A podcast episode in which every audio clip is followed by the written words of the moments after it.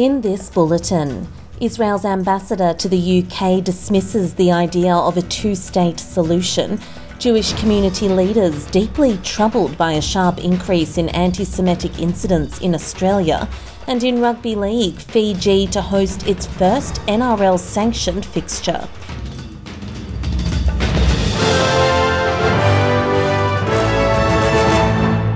With all the latest headlines from the SBS Newsroom, I'm Katrina Stirrett.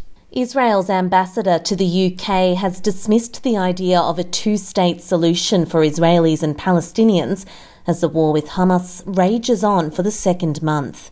Interim peace deals in the mid-1990s, known as the Oslo Accords, established the Palestinian Authority as an autonomy government in the West Bank and Gaza to lead the way toward an independent Palestinian state alongside Israel.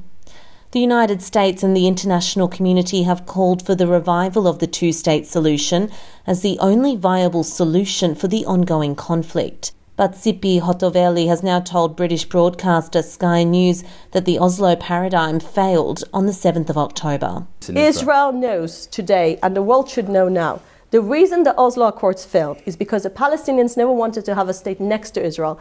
They want to have a state from the river to the sea. So the two-state solution is dead. Why are you obsessed with a formula that never worked, that created this radical people in the other side? Why are you obsessed with that? Jewish community leaders say they are deeply troubled by a sharp increase in anti-Semitic incidents since the October 7 Hamas attacks in Israel. The Executive Council of Australian Jewry says there have been 662 anti-Semitic incidents reported in October and November alone, compared with a total of 495 in the preceding 12 months.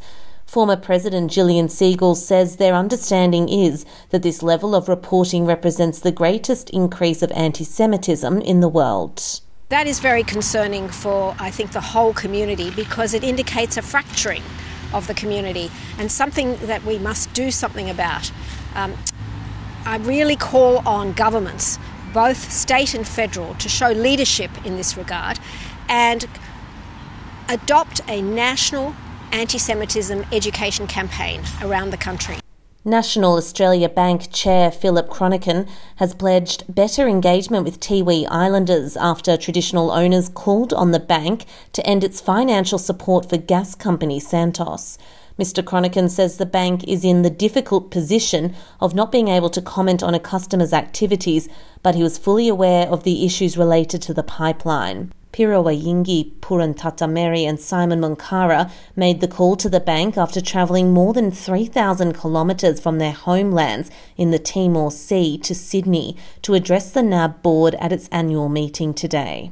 They say the bank is breaching their human rights by participating in a $1.5 billion loan to Santos, and they are asking it not to finance the proposed expansion of the Darwin gas project that would be used to process gas from the $5.5 billion Barossa gas project.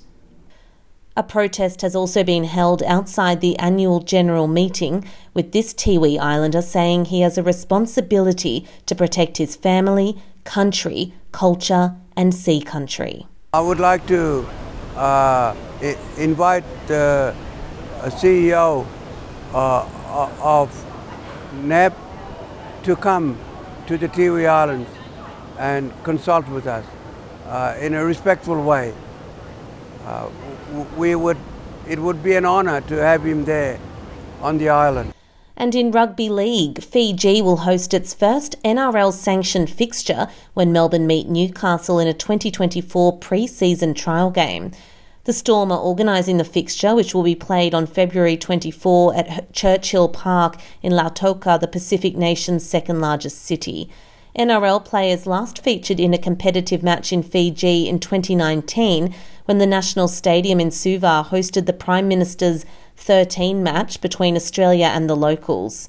As the NRL prepares for its 2024 season openers to take place in Las Vegas, Melbourne see the trial match as a chance to develop the game internationally.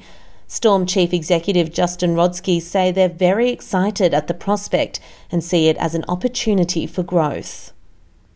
And that's all this evening's latest headlines from the SBS Newsroom.